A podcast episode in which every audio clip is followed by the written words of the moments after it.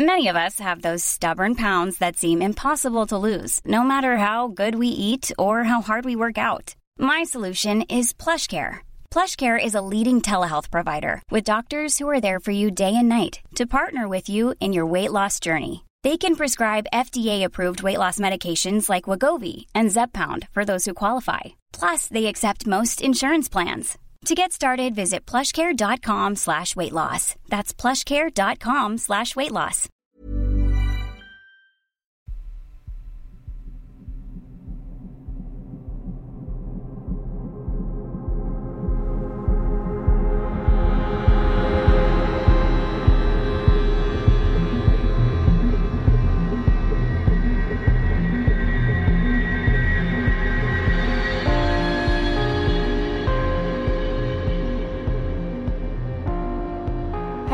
And welcome to episode 192 of Real Life Ghost Stories.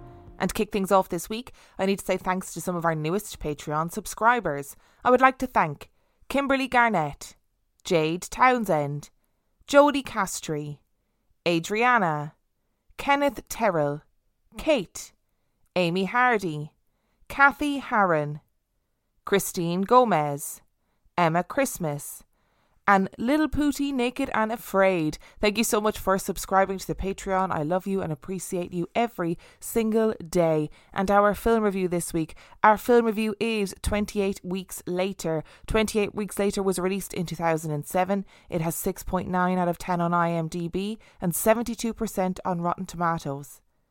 Six months after the rage virus was inflicted on the population of Great Britain, the US Army helps to secure a small area of London for the survivors to repopulate and start again. But not everything goes according to plan. I don't know what's going on at me at the moment, but I'm having a real zombie zombie time of it. I'm a, I'm in a zombie vibe. I'm in a zombie mood. I uh, have started rewatching The Walking Dead. So I have religiously watched The Walking Dead series one to five, I would say about three or four times. And I've never gotten past season five. So what I've done this time is I've started on season five and I'm and I'm going to keep going. I'm going to finally catch up with The Walking Dead. I'm just loving the zombie vibes at the minute. And I was thinking about the film review this week and I was gonna do like Pearl, I was gonna do Scream Six, things that I will do in the future. But I thought, do you know what film I haven't seen in ages? 28 weeks later.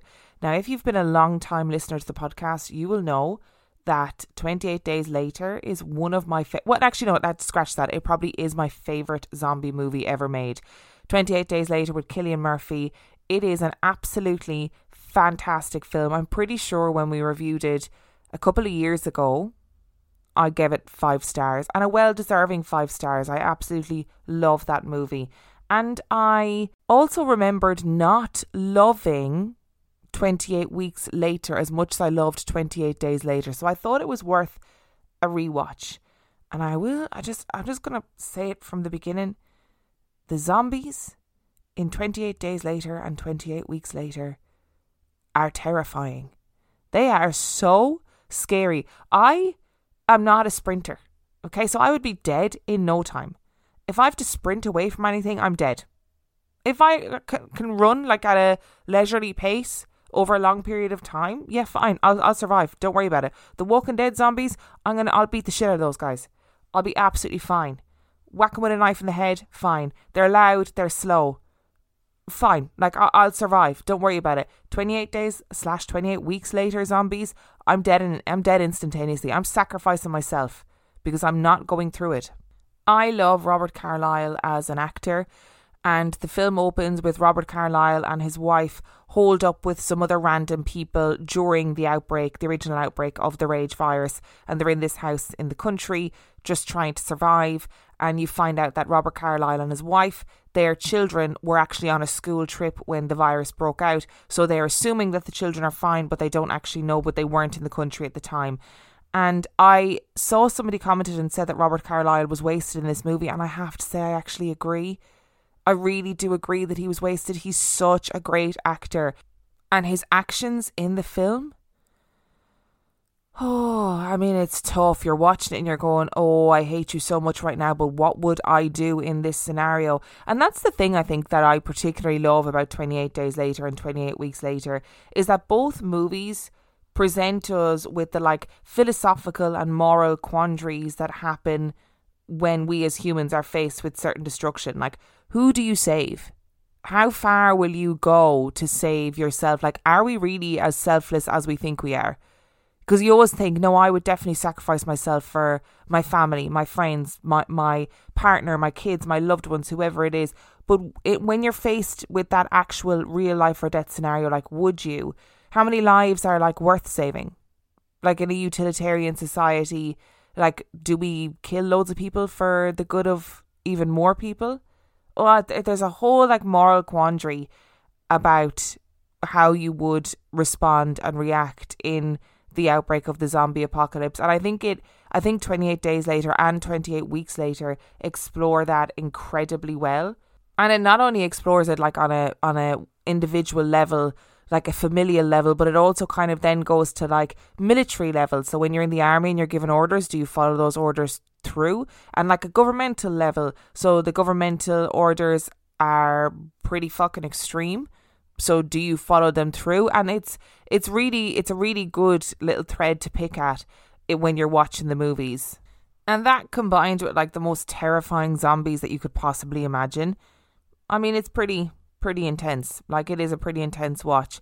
Robert carlyle like i said is great in it also the um two child actors so imogen poots plays the daughter and i can't remember the son's name. They're also good in it. They're believable. You know you want them to be okay. They've been through a lot and you can see that they've been through a lot and you really are rooting for them. And i, I was kind of like i was here for them.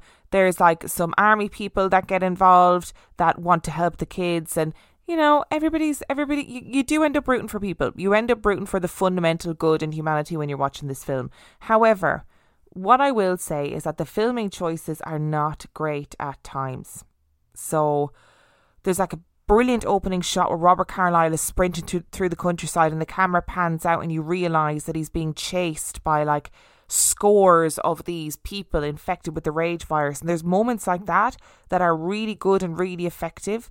But there are lots of moments as well. And I understand that they were trying to portray like panic and chaos but it was so hard to follow at times because it was A, dark, and B, really, really chaotic. Like people are running, people are in the shot, they're not in the shot. There's like blood, guts, gore everywhere, people biting, fighting, screaming. And I do, like I said, I understand they're trying to portray that's what's happening. Nobody knows what's going on, etc. But as a watcher, it's it, like it, it does that thing where it makes you feel a bit sick, a bit nauseous, almost like you're feeling motion sickness watching it. And there were a lot of moments like that where I was like, "Oh, just move on to the next scene because I don't, I don't care what's happening here. It's too messy. It's, it's annoying me." And again, you know, we're suspending our disbelief because this is a story, this is a film. But I just fundamentally really disliked a lot of the choices that they made in the plot. Like, you find out very early on that the the military have have decided and and the government obviously have decided to repopulate England despite them admitting that they know absolutely sweet fuck all about this virus. But they're like, yeah, fine. We'll just put people back in. It's fine. Don't worry about it. And they, you know, obviously try and do it in a controlled way, but clearly nobody's communicating with each other. And I know that we've all lived through a pandemic, and lots of uh, lots of governments did not communicate effectively. So it's not that far beyond the realms of possibility. But when you're watching this, you're like, this virus obliterated an entire population in a incredibly violent and crazy way, and we're just allowing people back in? Somehow, I don't think so. Also, I just think that if we ever end up in this situation in the zombie apocalypse, everything goes tits up, whatever happens, just don't go in areas where you're not meant to go. If an area is restricted, you're going to get your face eaten off if you try and go in there. So just don't do it. I think I think we all just that's just rules to live by. Don't go into the restricted area. You get your face eaten off. And one final thing to say about this movie is that it gets an entire star added on, literally, for the most inventive use of a helicopter as a weapon. Because I'd forgotten about that hmm. scene. And oh dear God, was I watching that with my mouth open? It is absolutely genius. So fundamentally, this film, I think, is a four star movie for me. It's a good zombie movie, but it's absolutely not as good as 28 Days Later. I think they could have done more Robert Carlyle, and I really want them to do it 28 months later. You know, 28 years later, I want them to do it. I want, I want, to, I want another film in the franchise for sure. Hiring for your small business? If you're not looking for professionals on LinkedIn, you're looking in the wrong place. That's like looking for your car keys in a fish tank. LinkedIn helps you hire professionals you can't find anywhere else, even those who aren't actively searching for a new job but might be open to the perfect role. In a given month, over 70% of LinkedIn users don't even visit other leading job sites. So start looking in the right place. With LinkedIn, you can hire professionals like a professional. Post your free job on linkedin.com slash people today. Millions of people have lost weight with personalized plans from Noom. Like Evan, who can't stand salads and still lost 50 pounds. Salads generally for most people are the easy button, right? For me, that wasn't an option. I never really was a salad guy. That's just not who I am. But Noom worked for me. Get your personalized plan today at Noom.com. Real Noom user compensated to provide their story. In four weeks, the typical Noom user can expect to lose one to two pounds per week. Individual results may vary.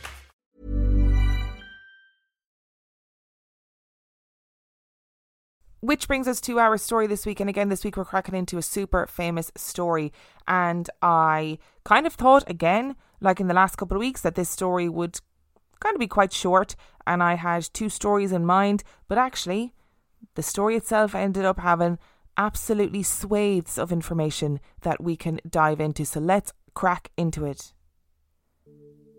My nana used to tell me stories of strange things that would happen in the local area stories of banshees and fairies. And one story of a man who was cycling home on his bike one night and his cap was lifted clean off his head by an unseen force. I loved that story in particular because there is a beautiful naivety to it and just a hint of absurdity. My nana would always then say, that might have been more to do with the fact that he was on his way home from the pub. My mum told me that when she was young, people would come visiting and the adults would sit around the fire late into the night, smoking and telling stories, and the children would stay up as long as possible, trying not to be seen, and absolutely scared, witless of the stories that they were hearing. Old Irish stories like this, and the old Irish tradition of storytelling, shaped my love for stories today. There is something incredibly comforting about the way that stories somehow simultaneously grow but also stay the same. The fundamental basics are there, the ingredients that matter. But somehow along the way, extra information is added late into the night in a haze of smoke and contentment. The story we're going to explore today has been told and retold numerous times. Ideas have been added and taken away, and for some of you listening, this story will feel like being wrapped in nostalgia. And for others, while the story is new, it will retain the basic ingredients that seem to spread across time and place. Fermanagh is a county in Northern Ireland, and our story takes place in an area called Cooneen, close to the border with the Republic of Ireland. The house stands alone and isolated in the forest of Crochnagrally, and for many years it was completely taken by the trees. You had to be really looking for the house to be able to see it. You practically had to know exactly where it was. It was empty but full of the lush green life of the forest. But in 2016, that all changed. The trees around the house were cleared by the local forestry department, and the house was suddenly revealed again. And the stories of the ghost house of Cooneen resurfaced. But our story actually begins all the way back in 1913 with the Murphy family. There had been strange stories that circulated around the land before this. And before the Murphy family, the cottage had had three previous family owners the Burnsides, the Corrigans, and the Sherrys. The Sherrys had only occupied the house for one single night and then quietly left and sold it six months later. There was a rumour that the house was haunted by a man who had been murdered on the day he drew out his pension. But the ghost that was actually seen by a man visiting the house didn't seem to resemble the ghost of a murdered old pensioner. The man came into the house early one morning and sat by the fireside, and while sitting, he saw a ghost, and I quote, come down like a ball of wool in a black bag by the trap door and coach round the floor. Whatever that means. In 1913, the family living in the cottage were the Murphys the widow Murphy, her son, and her five daughters. Her husband, Mr. Murphy, had died in a freak accident where he had suffered a fatal head injury. There is not much else written about Mr. Murphy's death, but what is known is that it seemed to have been the catalyst for the events that followed. After Mr. Murphy's death, the house had been full. The men of the community had carried his body to the Murphy home, and the women of the community had swept in and washed and prepared the body, laying him out on the bed. He looked as though he were sleeping, with only a red bruise creeping over his left temple. The word spread quickly that Mr. Murphy had died, and the people of the community prepared to go to the house to mourn. The cottage heaved with life as people gathered together to pray, they said decades of the rosary over the body. When the keener arrived, the crowd in the room parted slightly to let her through. She wore no shoes, and it was hard to determine her age. She was wild, and the people were half afraid and half respectful of her. She crouched in the corner next to his bed and with her hands in the air she began to wail. The wail swelled to fill the room and then the house, and then it filled the hearts of the people. And as she wailed, she began to pull at her skirts and her hair, and the air was filled with the sounds of the wails of the people in the house. A cacophony of heartbreak filled the night air as the men and women breathed life and sound into their sorrow. Then she stopped and quietly slipped out of the house into the night. The wake continued into the early hours of the morning, and the next day the body of Mr. Murphy was taken and buried, and the Murphy family were left to try and continue their lives. People do strange things around the time of a death, and the widow Murphy rolled her eyes when, for the third time in as many days, there was a pounding on the door. She threw open the door knowing that there was no one there. The local boys seemed to think it was hilarious to come in the evening and hammer on her door and run away. They probably thought that there was no man in the house to give them a hiding if he caught them, so they were just having some fun. Although it wasn't much fun for her, really. She could never catch them, though. She couldn't even hear the telltale giggles as they hid in the trees. She sighed and shook her head and closed the door. No sooner had she clicked the latch than the house was filled with the deafening booms of banging as fists pounded on every door and window in the house. Mrs. Murphy felt her heart beat faster and her breath caught in her throat. This wasn't local boys. But she didn't know what it was, and soon the sounds had changed. Above the cottage was a room that was used for storage, and it was only accessible via one stone staircase to the side of the house. The family began to hear the sound of heavy footsteps coming to and from the room, and when they would go to check, no one would be there. Mrs. Murphy was frightened now, and she invited her neighbours around to sit with her. She partly wanted to make sure that she wasn't going mad, and she needed the proof for herself. They too sat and heard the banging on the windows and doors and heard the footsteps moving around upstairs, but there was no explanation forthcoming.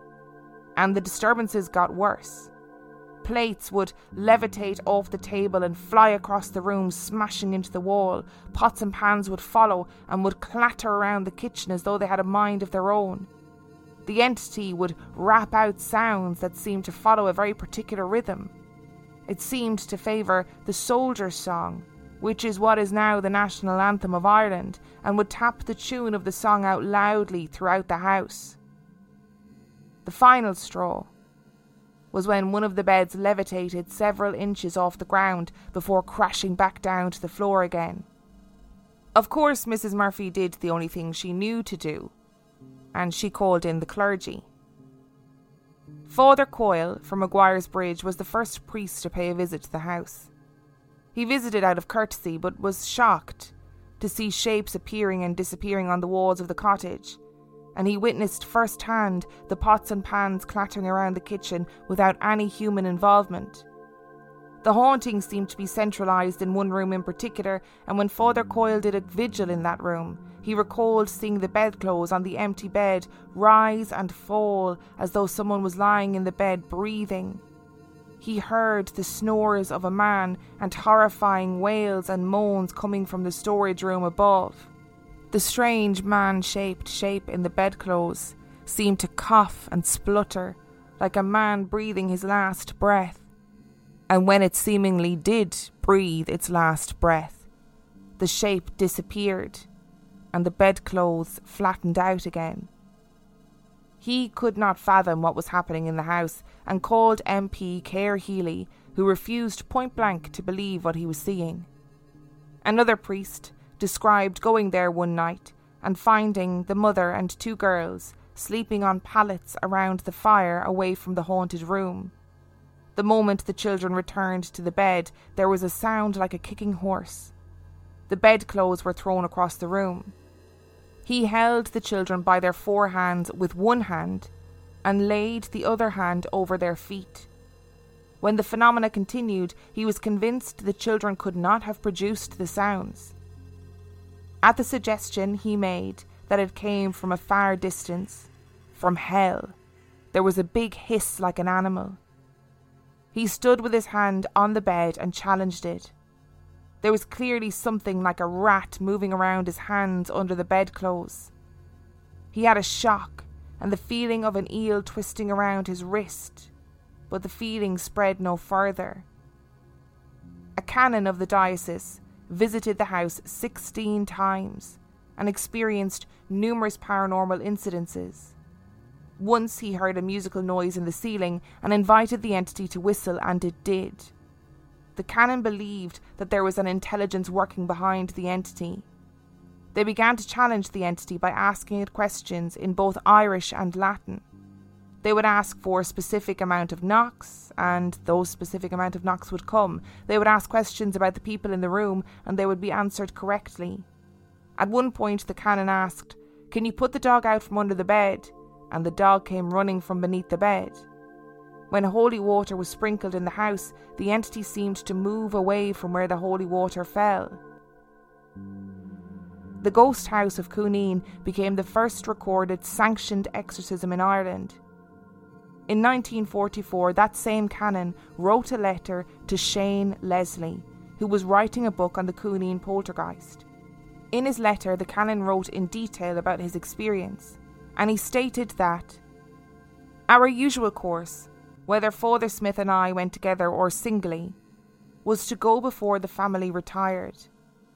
You may remember that I told you when the first manifestations were made, the bishop, Dr. McKenna, was notified about them.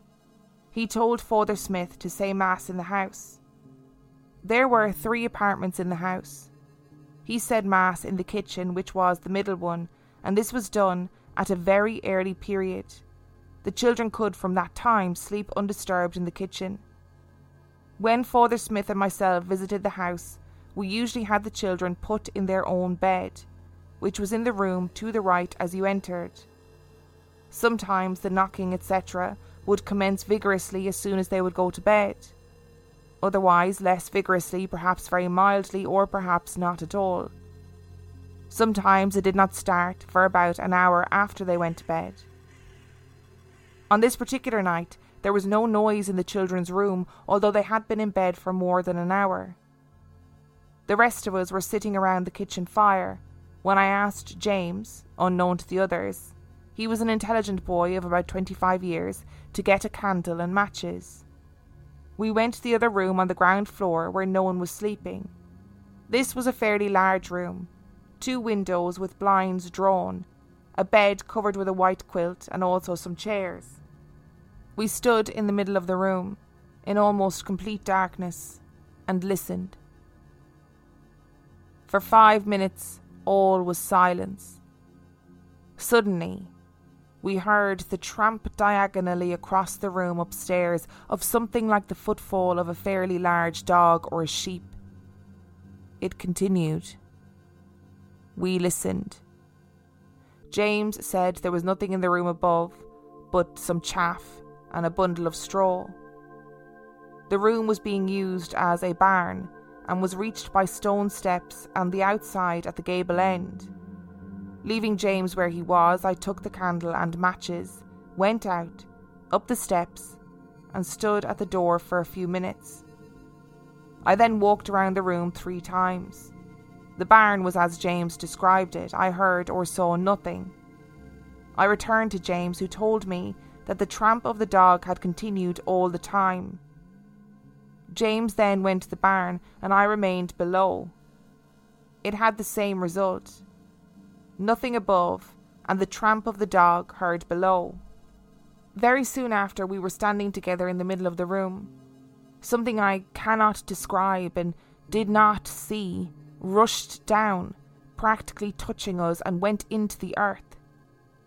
For the first time, we were really frightened, but soon we immediately noticed that the tramping above had ceased. I then said to James that it was breaking day and to pull up the blinds. He did so. Day was dawning as it was summer time. We clearly saw the room and immediately noticed, although there was no wind blowing in the room, that the bedclothes were moving up and down fairly fast, especially in the centre of the bed. I actually went and held my hand over the bed and tested the matter for two or three minutes. After that, we went to the kitchen where the family, Mrs. Murphy, her two grown up daughters, and I think Father Smith or possibly some neighbour were chatting. We had been absent about half an hour. We told them what had happened. They wandered, took their chairs and stools, and came to the room. The movement of the bedclothes were gradually getting more pronounced, vigorous, and defined. The whole thing resembled the form of a person lying diagonally across the bed in his or her death agony. The centre where the clothes were heaving most was where the chest would be. Soon we could hear the heavy breathing, the gurgling in the throat, the symptoms of pain. It resembled what country people would call a hard death. From the time they came from the kitchen, the whole death scene occupied ten minutes at least. Finally, the movements and the death symptoms ceased, and the room was as silent as a grave. I only saw this scene once, but heard that there were further such manifestations later on, but I can't vouch for their truth. Soon after this scene, I was transferred from Maguire's Bridge to Fintona. But I heard afterwards that old people from the locality said that in the olden days, an occupant of the house hanged himself in that room. I cannot vouch for this.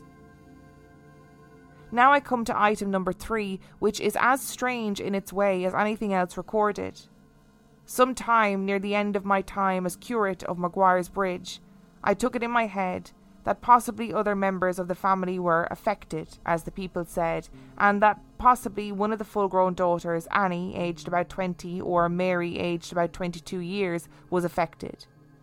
So I went in the middle of the day, alone, saw Mrs. Murphy, and asked her to tell me about the whole truth of the matter. She told me that Annie was affected and that it did not develop until Mass had been said in the kitchen. Being a big girl, the mother said, and I agreed, that we should not let it be known publicly. The mother sent to the field where she was working. She came in. I brought Mrs. Murphy and herself to the bedroom on the right where there were so many manifestations. I told her to stretch herself out on the bed and then threw a rug over her.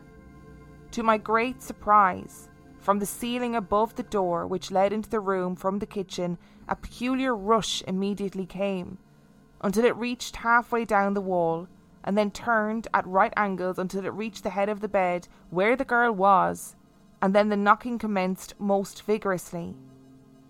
I asked her to rise. She arose, and immediately the same rush, distinctly audible, rushed back, turned at right angles and into the ceiling. I then asked Mrs. Murphy to get into the bed. She did so, and there were no manifestations. I asked Annie to go again, and she did so, and whatever came, came by the same route, and then departed as before. I tried Annie twice more with the same result, and also Mrs. Murphy with a negative result. This, to my mind, was very strange indeed. Any person in the room could hear the comings and goings as distinctly as the ticking of a grandfather's clock but the noises were five times louder on this occasion. The final item is soon after the manifestations commenced, Father Smith was out on a sick call. He was passing Murphy's on returning and had the Blessed Sacrament with him. The noises were great around the bed that night.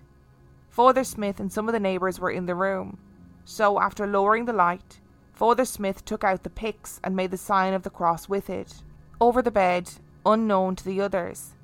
In Catholicism, the pyx is a container that is used to carry the body of Christ. He had no sooner done so than all the noises imaginable were made before the evil spirits departed and did not return that night. The people in the room threw themselves on their faces and were terrified, thinking Father Smith was about to be attacked. I heard the story of the terrible noises afterwards, and of what they believed was an attack on Father Smith from some of the people who were present. They did not know he had used the pyx. This is a summary of all of my experiences. The exorcism masses that took place in the house actually made no difference, and there were whisperings abroad in the local area that the family themselves were responsible for the goings on in the house. In some sources, it is said that the bulk of the activity seemed to centre around 20 year old Anne, but the worst of the rumours centred around the son James. Rumour had it that James had uncovered a book in the forest of Crocknagrally, a book called The Legions of Doom, which laid out the ways in which demons could be summoned. The local people whispered that he had become obsessed with this book and obsessed with the darkness, and that it was he who was responsible for what was happening in the ghost cottage of Cooneen. He had dabbled in the darkness and invited it in, and now the family were suffering. And while this part of the story has stuck around, probably because it makes the story much more juicy, the canon wrote in that same letter that it was simply not true. He wrote, and I quote, It was noised abroad that the children themselves, three of them in particular, ranging from 9 to 13 years, were making the noises on the wood at the head and bottom of the bed. On this particular evening, there were nine or ten in the room. The knocking all around fairly vigorous, and although none of us there believed that the children were knocking, I suggested that two men in the room should come over and hold the hands and feet of the children so that a false rumour should be disproved. They did so. I sat on the bedstock also. The knocking continued as usual, but much more vigorously, for ten minutes, when suddenly the two men rushed away, saying that they were being punched and pushed off the bed. They would not return. I was not pushed away from the bed, but something moved close to my back and down the length of the bed. I was not afraid, and remained for five minutes or longer. This killed the rumour that the children were making the noises. It was also rumoured that some of the family read bad books and had the black art, etc. This was quite untrue. Despite the fact that the rumours were not true, they persisted, and it was all too much for Mrs. Murphy. She packed up the meagre belongings that she had, and she and her family made their way to Glasgow in order to board a boat to America. She thought that leaving the house would be the end of their troubles, but it wasn't. To the horror of Mrs. Murphy and her family, the noises and raps continued on board the ship. There are documented accounts of people on board the ship complaining about noises coming from the Murphys' cabin, to the point where the captain was forced to intervene and threatened to put Mrs. Murphy and her family off the ship if the noises did not stop. They didn't. But sailors were superstitious, and the captain was worried that this story of the poltergeist would spread and spook his crew. Whatever was happening, the captain and Mrs. Murphy reached an agreement and the Murphys made safe passage to America and set up a new life there. According to the stories, the family were not free from the burden of the poltergeist even then, and it is said that it took months before the disturbances ceased. Anne, the daughter, was said to have been so disturbed by the events that she ended up in a mental health facility for the rest of her life. And according to the story, it was not only the family who were impacted. The three priests who were involved in the story seemed to have fared less than well too. One priest had a nervous breakdown, another spinal meningitis, and the third facial paralysis. But what about today? You can visit the house today, but it's boarded up and fenced up. According to locals, there is still a feeling of darkness around the cottage, and many foolhardy souls have gone to the house at night to investigate. People have reported an oppressive atmosphere, a feeling of evil, things being thrown, and bangs and knocks. And while not everyone believes the stories, most people will tell you that there is something not quite right about the place. So the the Ghost House was somewhere that is on my list of places to visit. Um, last year I had like a, a, list of places all over Ireland that I wanted to visit and do vlogs of, and um, it ended up not happening because I just wasn't very well. But that's beside the point. The Cooneen Poltergeist House was on my list, and you can still go and visit it. And I think the the fact that it's boarded up is actually a relatively recent thing. I don't think it, it was boarded up until the last couple of years, and I think now it's been boarded up and there's a fence been erected around it, so you actually can't even get into it at all. Which I understand it's a health and safety thing, but also slightly disappointed. Kind of want to go in and see what the crack is. So let's try and like separate fact from fiction with this story. So there was a Murphy family. That much is absolutely true. There was a man, according to the census, named Michael Murphy and he died of a brain injury. I think there are some sources that say that he fell off a horse or fell off a donkey, but either way, he died of a brain injury. I think he was about 51, so he was relatively young. And the family were left behind a widow and six children one boy, five girls. There were the boy's name was James, and there was a girl named Anne, as well as other children. And eventually, they did absolutely leave to America it seems that the letters are real letters from the canon, for example, about his experiences. So those stories, those letters were gathered by a man named Shane Leslie. And his son is interviewed talking about his dad. So his son's name is Sir Jack Leslie, I think. He's interviewed talking about his dad's um, kind of obsession with this particular case. And Shane Leslie wrote to all of the priests that were involved and interviewed all of the priests that were involved in this case. And there are actually newspaper reports, newspaper articles from the time, so that that talk about you know the things that we outlined in the story, the knocks, the bangs, the levitating furniture, the smashing plates, etc., etc. So something happened in that house something happened to that family, something happened in that house, whatever that something was. There is one bit that I added kind of poetic license to, and that is that some stories say that it was like years after the death of Mr. Murphy, and others say that it was very soon after he died that all of these disturbances started happening. And originally, when I was started writing this story, the original sources that I was referencing from, they said that it happened very soon afterwards. But actually, when I got to the end of the research, what I believe is that Mr. Murphy died in 1907 and the disturbances started five years later. I also added in the bit about the wake and the keening because I was reading a book about wakes and keening and stuff. And it is very likely that during the funeral they would have had a wake and they would have had a woman to come in and keen, which is to cry and, and wail and scream, and that allowed, therefore, other people to release their emotions about the death of that person. And actually, when I was kind of looking it up and researching around, keening happened in Ireland right up until the 1950s. So it is very likely that after the death of Mr. Murphy, they would have had a keener that would have come to the house and helped people unleash those emotions and unlock those emotions. Those keeners were generally women who lived on the fringes of society. They were like healers, women who had a knowledge of the land. They were people were kind of slightly afraid of them, but also simultaneously respectful of them. So I, that that was my poetic license that I added in to the story. One of the things that I am really fascinated by about this story is the fact that it is the first recorded incident of a exorcism taking place in Ireland.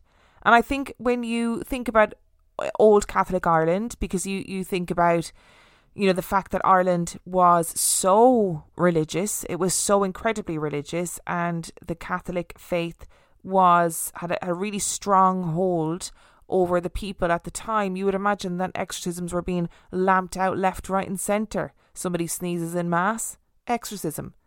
Somebody, you know, their crops don't grow, exorcism. No, actually, apparently that wasn't the case. This is the first recorded incident of an exorcism in Ireland, and actually, I, I, I would imagine there haven't been very many since. So obviously, whatever was seen in this house frightened people. And the reports suggest that the older members of the clergy in the area were like, absolutely not. Don't want to, didn't want to get involved. They were like, fuck this. I'm not going into that house. I don't care what it is demon or otherwise, I'm not getting involved. It's none of my business. And it was the younger clergy who, and they're, they're described in one source as like coming in like angels, trying to rescue the fa- the family members. So it's the younger clergy, it seems, that came in and, and were like, no, we can we can sort this out, and managed to get the exorcism sanctioned. And I think um, it's very important to say as well that, like, I don't know about the experiences of these people in this house. Like, I wasn't there. I don't know what happened. But I don't know if the priest's later afflictions are strictly linked to the poltergeist. Like those those three things that happened, like facial paralysis, spinal meningitis, and a nervous breakdown, are three very horrible and unfortunate things to happen. Are they necessarily linked to the house and the poltergeist? I don't think so. I think probably if these people had not um, experienced, if these three priests had not experienced this house, those things potentially could have happened anyway. I think with all of these stories of ghost houses and potentially demonic stuff, whatever it is, whatever people think it is, anything negative that even is remotely linked to the house immediately becomes associated with the house and the house gets the blame for whatever it is that's happened. But I think we can safely say that um, spinal meningitis, facial paralysis, which is, sounds like a stroke or maybe Bell's palsy or something, and a nervous breakdown could all have happened independent of the house or whatever was in the house at the time. And it would seem that, you know, these exorcism masses didn't work. And I have been thinking a lot about whether or not the exorcism masses didn't work or whether or not the rumour mill had started and there was no going back. So obviously there was rumours in the area that James, the son, had found a book in the woods called Legions of Doom now, listen, all right. I think that part of the story is absolute bollocks, to be honest. I don't think that a Catholic farming family in the back arse of nowhere in Fermanagh in the early 1900s are going to randomly stumble across a book called Legions of Doom and immediately start summon, summoning demons. I'm sorry, just don't think it's going to happen. However, if those rumours did circulate, honestly, I can see why Mrs. Murphy left, took her family and went, because old Catholic Ireland was a ruthless place, incredibly ruthless. And one of the most important things that you had as a family were your reputation. And if your reputation was not good in the local area, then things were not going to be good for you. There are reports that in the local community, after all these things started, started happening, and the rumour mill started about legions of doom and summoning demons and whatever, that the, the children in the household were starting to be shunned by their peers. Because people would be thinking, well, I'm not getting involved with that family because they're into dark magic and summoning demons and stuff. So I did wonder if Mrs. Murphy just went, Oh my God, I don't have a choice here. I can't stay here because I've got all this stuff going on in my house and nobody likes my family. Everybody thinks my family are witches. So what is what is my option here? So she whooshed up and went to America. Now the additions to the story of the poltergeist following them, that they had trouble on the ship, that they had trouble when they arrived in America. There's reports that they moved several times, that Anne ended up in a mental health facility. All of those things, I can't verify them. What I can verify is that they did, in fact, up and go to America, the entire family. And they were still in America in, I think, 1930. They were still recorded as being in America. So they definitely up and left and went to America. So, you know, the other bits about the mental health facility, the poltergeist following them, they might just be juicy bits that are added to the story, you know, as time went on. And here's my takeaway from this, having read this story. These poltergeist stories tend to follow a very similar pattern. And I often wonder about people being voiceless and how the poltergeist gives them a voice. It gives them a way to get attention, it gives people a way to voice their frustrations, to maybe even voice their anger, their their resentment, whatever it is. Is it possible that those children, having lost their father in a very tragic and sudden way, that they acted out and they needed to act out in some way to get their feelings out, and what it ended up being was this manifestation in poltergeist activity. And when you think about stories like Alma Fielding and the Cock Lane ghost, you know, there's a lot of evidence to suggest that those stories were completely fabricated, as in the events were completely fabricated, but they're done very well, and people are very clever. And they don't do it, I don't think anybody fabricates these things to be mean or to be kind of unkind or to make fun of people. I think it's about giving some sort of emotion a voice. Now, that being said, the priests and everybody involved, they seemed pretty convinced that it wasn't the children who were doing it. There is also a paranormal investigation of the building on YouTube. It's called Northern Ireland's Greatest Haunts, The Cooneen Poltergeist, Series 2, Episode 2. And you can access it on YouTube, the entire episode. And everybody who's in that house is like, this place is freaky as. And they're all not having a good time in the house. And they, you know, like the presenter said, this is the scariest house that he's been in for his entire career. So I don't know. Maybe it's just a really oppressive place. Maybe it's got a bit of Heol Fanog going on where it's the land that is cursed or there's something in the land. I think as well, before we finish up this episode, I needed to mention that the, the canon spoke numerous times about this rush um, that he felt, and I think he meant like a wind. He talks about how he's with James the first time it happens, and he feels like a wind, just the, the, the, the kind of feeling of an entity rush past him and straight into the floor, straight into the ground. And then he talks about how when he makes Anne lie on the bed, that he senses this, he hears it and feels this wind rush down from the ceiling. And it, it kind of, it does have similarities to those um, entities that are tied to the land that are talked about in Heol Fanog, those ancient things. And maybe what you end up with, again, is a set of perfect circumstances where you've got, you know, six children in a household and a woman grieving her husband. They're all grieving their dad. It's Catholic Ireland. Maybe they don't feel like they're able to voice it in the way that they want to. Maybe there's other stuff going on. And then maybe you've got their energy mixed with the energy of the land, and it creates a perfect storm of poltergeist activity. Thank you so much for listening to today's episode. As always, the links to where I got all these stories from is in the description of this episode. If you would like to send in your story, you can do so by emailing it to real life ghost stories podcast at. You can also check out the website real life ghost stories. And if you are desperate for extra content, you can subscribe to Patreon. That is patreon.com forward slash real life ghost stories, where you can access every single main and mini episode ad free and heaps of extra content. And on that note, I shall see you next time.